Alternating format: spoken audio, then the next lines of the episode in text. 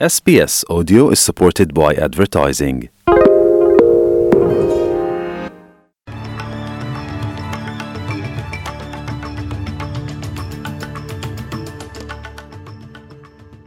ወደ ዝርዝር ዜናዎቹ ከማለፋችን በፊት ርዕሰ ዜናዎቹን እናስቀድማለን። ጆ ባይደን ሩሲያ ዩክሬንን እስካልወረረች ድረስ ከመርህ አኳያ ከቭላዲሚር ፑቲን ጋር ለመምከር እንደሚፈቅዱ አስታወቁ። ምስራቅና ምዕራብ አውስትሬሊያን የሚያገናኝ የበረሃ መንገድ ሥራ ተወጠነ። የቤጂንግ የክረምት ኦሎምፒክ አበቃ። የሚሉት ግንባር ቀደም ርዕሰ ዜናዎቻችን ናቸው። የዩናይትድ ስቴትስ ፕሬዚደንት ጆ ባይደንና አቻቸው ቭላዲሚር ፑቲን ከመርህ አኳያ ተገናኝተው ለመነጋገር ተስማሙ። ዛሬ ሰኞ ከሌሊስ ቤተ መንግስት የወጣው መግለጫ እንዳመለከተው የፈረንሳይ ፕሬዚደንት ኢማኑኤል ማክሮን ሁለቱ መሪዎች በአውሮፓ ጸጥታና ስትራቴጂያዊ መረጋጋት ላይ ተገናኝተው እንደሚመክሩ ጋብዘዋል። መግለጫው አያይዞም ሩሲያ ዩክሬንን የምትወር ከሆነ ግና ስብሰባውን ለማካ ማካሄድ እንደማይቻል አሳስበዋል። በሌላ በኩል ጠቅላይ ሚኒስትር ስኮት ሞሪሰን አውስትሬሊያ ለዩክሬን ወታደራዊ ቁሳቁሶችን ለመላክ እንደምትችል የጠቆሙ ሲሆን የወታደራዊ ቁሳቁስ እገዛውን ግና ይህ ነው ብለው አብራርተው ለመናገር አልወደዱም። ሆኖም በዩክሬንና ሩሲያ መካከል ሰፍኖ ያለውን ውጥረት ለማርገብ ዓለም አቀፍ ዲፕሎማሲያዊ ጥረቶች እንደሚያሹ ተናግረዋል። የአውስትሬልያ ፌዴራል መንግስት አውትባክ በመባል የሚታወቀውን በረሃማ የኮረኮንች መንገዶችና አውራ ጎዳናዎችን ለማገናኘት ከግማሽ ቢሊየን ዶላርስ በላይ መመደቡን አስታወቀ። የግንኙነት መስመሩ ከ3000 ኪሎ ሜትሮች በላይ ሲሆን ከዊንተን ምዕራባዊ ኩዊንስላንድ ተነስቶ እስከ ላቨርተን ምዕራብ አውስትሬሊያ የሚደርስ ነው። አቋርጦ የሚያልፈውም የአውስትሬሊያ ማዕከል የሆነውና ዓለም አቀፋዊ እውቅና ባለው ኦሎሮ ካታሁታ ፓርክ በኩል ነው። ለመንግስት የበረሃማ መንገድ ስራ መንግስት የበረሃማው መንገድ ስራ ነባር ዜጎችን በቀላሉ ለመጓጓዝ እንዲችሉና ግልጋሎትም እንዲያገኙ የሚያደርግ መሆኑን ጠቆሟል። ይህ በእንዲህ እንዳለም ምዕራብ አውስትራሊያ ውስጥ ከካልጉሊ ምስራቅ 1000 ኪሎ ሜትሮች ርቀት ላይ የሚገኘው የጃሚሽን ነባር ዜጎች ማህበረሰብ አባላት የሆኑ ሁለት ግለሰቦች በኮሮና ቫይረስ ተይዘዋል። ሁለቱ ግለሰቦች ከደቡብ አውስትራሊያ በበረሃማው መንገዶች አቋርጠው የዘለቁና የምዕራብ አውስትራሊያን የኮሮና ቫይረስ ገደብ ድንጋጌም የጣሱ መሆናቸው ተገልጧል። የአውስትሬሊያ ዓለም አቀፍ ድንበር ከዛሬ ሰኞ ፌብርዋሪ 21 ጀምሮ ክፍት ሆኗል። የኮቪድ-19 መከላከያ ክትባቶችን የተከተቡ የባህር ማዶ መንገደኞች ከሁለት ዓመታት በኋላ ለመጀመሪያ ጊዜ ወደ አውስትሬሊያ እንዲዘልቁ ተደርጓል። ወደ አውስትሬሊያ ዛሬ ማለዳ ስድስት ሰዓት ላይ የዘለቁት የመጀመሪያዎቹ ዓለም አቀፍ መንገደኞች ከሎስ አንጀለስ ተነስተው ሲድኒ አውሮፕላን ማረፊያ የደረሱ ሲሆን እነሱንም ተከትለው የቶኪዮ ቫንኮቨር ና ሲንጋፖር መንገደኞች ሲድኒ ገብተዋል። በሚቀጥሉት 24 ሰዓታት ውስጥም 56 ዓለም አቀፍ መንገደኞችን የጫኑ አውሮፕላኖች የአውስትሬሊያ አውሮፕላን ማረፊያዎች ላይ ያርፋሉ። በቀጣዮቹ ቀናትም ወደ አውስትሬሊያ የሚያቀኑ የዓለም አቀፍ በረራዎች ቁጥር ይጨምራል።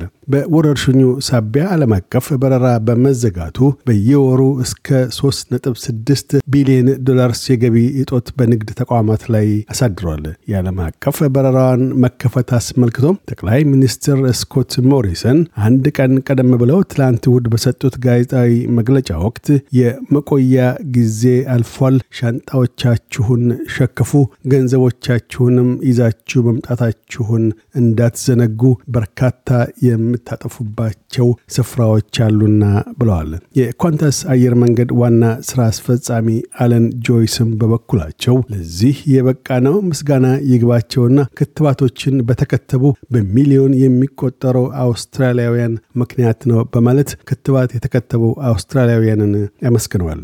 የቪክቶሪያ መንግስት በኦሚክሮን ኮቪድ-19 ለተጎዳው ምጣኔ ሀብት ማገገሚያ እንዲሆን የ200 ሚሊዮን ዶላርስ ድጎማ አደረገ።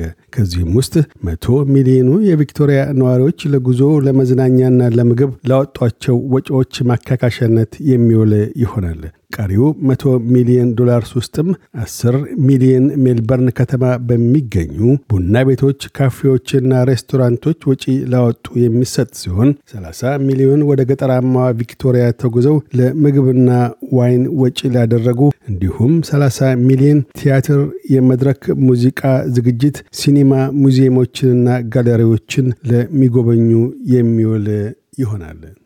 የእንግሊዟ ንግሥት ኤልሳቤጥ በኮቪድ-19 ተጠቁ።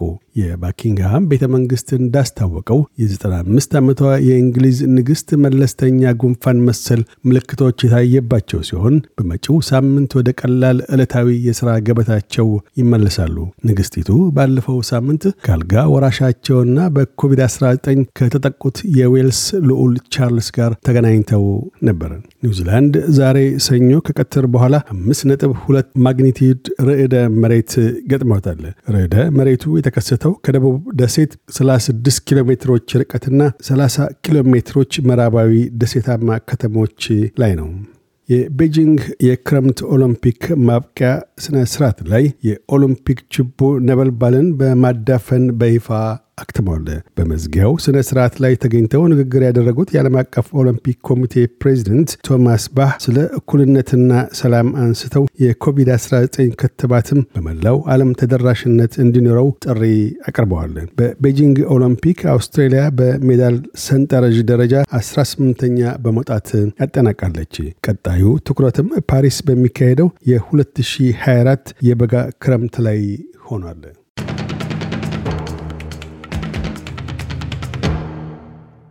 በዚሁ ወደ ውጭ ምንዛሪ ተመን ስነመራ አንድ የአውስትራሊያ ዶላር 63 ዩሮ ሳንቲም ይመነዘራል። አንድ የአውስትራሊያ ዶላር 71 የአሜሪካ ሳንቲም ይሸርፋል። አንድ የአውስትራሊያ ዶላር 36 ኢትዮጵያ ብር ከ71 ሳንቲም ይዘርዝራል።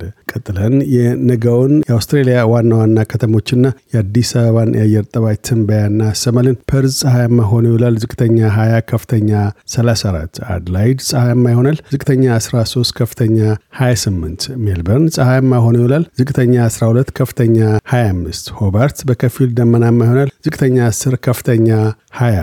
ካንብራ ደመናማ ይሆናል። ዝቅተኛ 13 ከፍተኛ 22። ሲድኒ ያካፋል። ዝቅተኛ 20 ከፍተኛ 26። ብሪስበን ብራ ይሆናል። ዝቅተኛ 21 ከፍተኛ 30።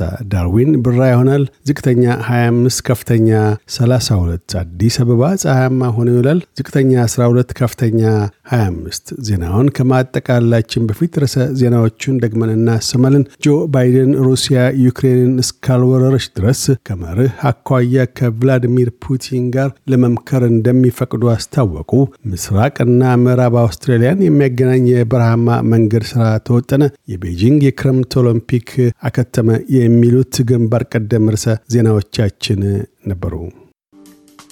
እያደመጡ የነበረው የኤስቢኤስ አማርኛ ፕሮግራምን ነበር።